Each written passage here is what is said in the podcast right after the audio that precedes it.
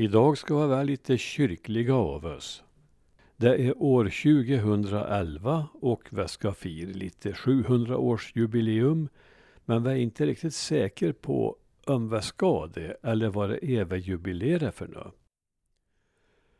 Värmlandsbygden den 16 juni 2011.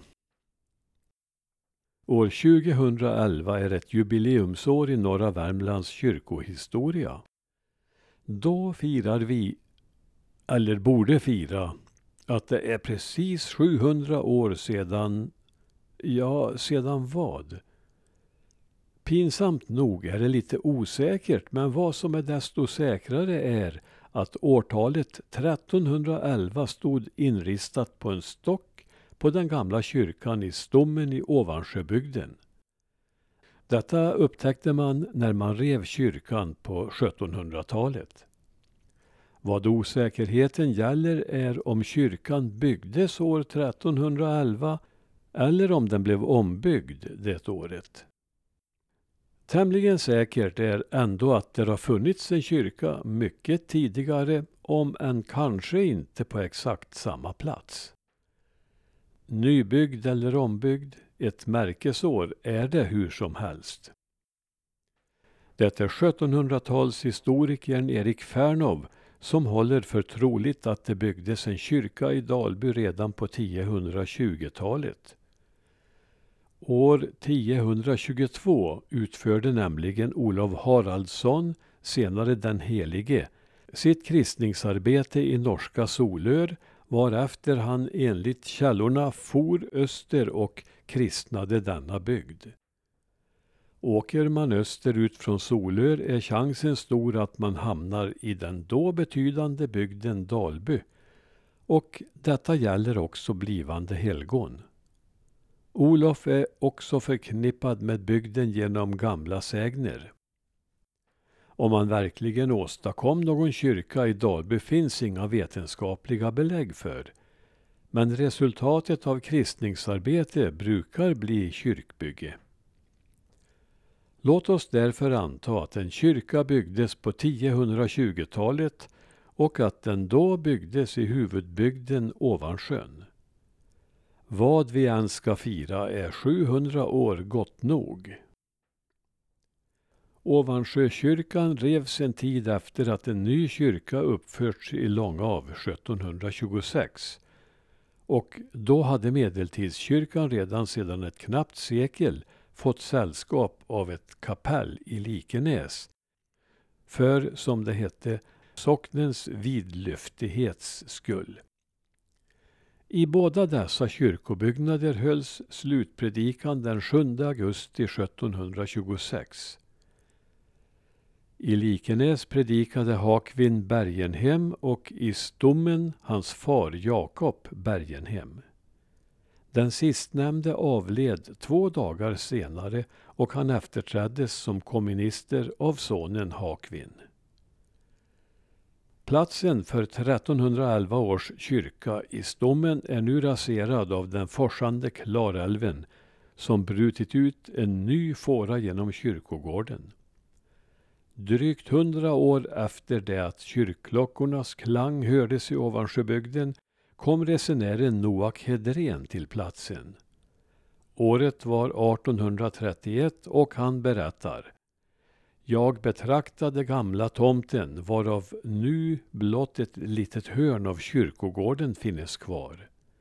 Resten är länge sedan utskuren av älven och där kyrkan stått stryker nu Klara med stark fors vid tio alnar under eller lägre än själva kyrkogårdslämningen. Eftersom kyrkan inte revs förrän en tid efter 1726 kan det ha funnits människor vid Hedréns besök som ännu mindes den. Hans beskrivning styrks av att gamla människor som i början av 1900-talet tillfrågades om var kyrkan stått pekade rakt ut i älven. Enligt en jämförelse mellan gamla och nya kartor var läget nästan mitt i älven invid Stomholmarna väster om Kvistbergsskolan. Till kyrkan hörde alltså en kyrkogård och långt in på 1900-talet påträffades benknotor i sandbranten mot den nötande älven. Noak Hedren kunde betrakta resterna av kyrkogården 1831. Jag såg en mängd människoben bortsköljas med älven och varenda dag framskjuter ett sådant tills det fortsatta raset slutligen bortfört dem alla. Och där är vi kanske nu, snart 300 år efter den sista begravningen på platsen. Hur den medeltida Dalbykyrkan såg ut vet vi inte men de äldsta kyrkorna var byggda som stavkyrkor och norsk påverkan är högst sannolik.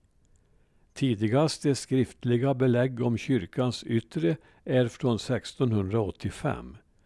Då hade församlingen låtit spåna kyrkan. Känt är också att kyrkan hade klocktorn. En av de två klockorna, munkklockan, ringer än idag från kyrktornet i nuvarande Dalby kyrka. Den andra klockan försvann under dunkla omständigheter när den skulle beslagtas av Gustav Vasa i den beryktade klockskatten. Det var när klockan skulle fraktas över Vingängsjöns is som den gled av släden och gick genom isen. Så berättar sägnen. Några vackra konstföremål från den gamla kyrkan finns ännu bevarade i Dalby kyrka.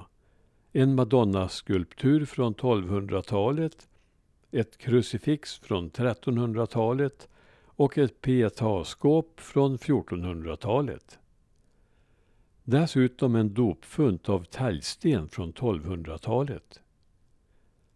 Om medeltidskyrkan har Fernov lämnat en liten beskrivning.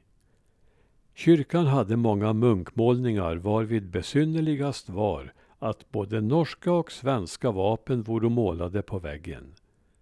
Eljest har intill vår tid varit behållna några rökelsekar, offerkistor hängande på väggen, munkkläder och många små beläten, även sådana vaxstaplar som i ny och tvenne munkböcker.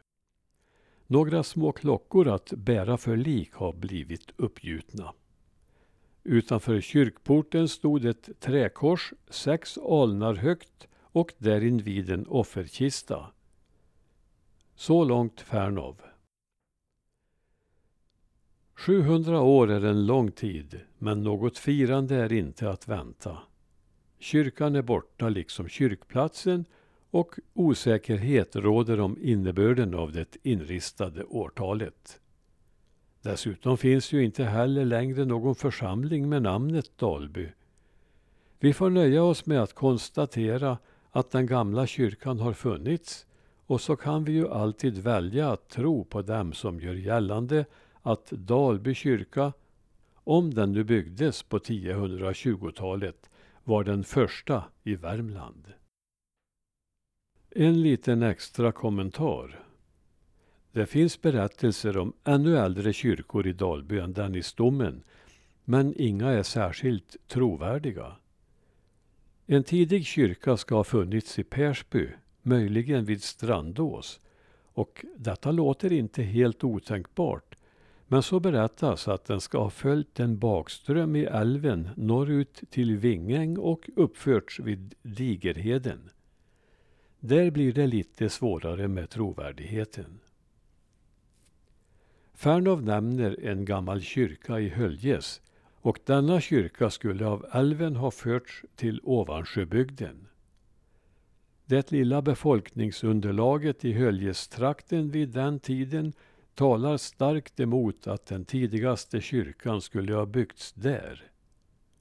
Lika fantasifull är berättelsen om en kyrka som ska vara nedgrävd vid Lillbergsgården eller Furusätra.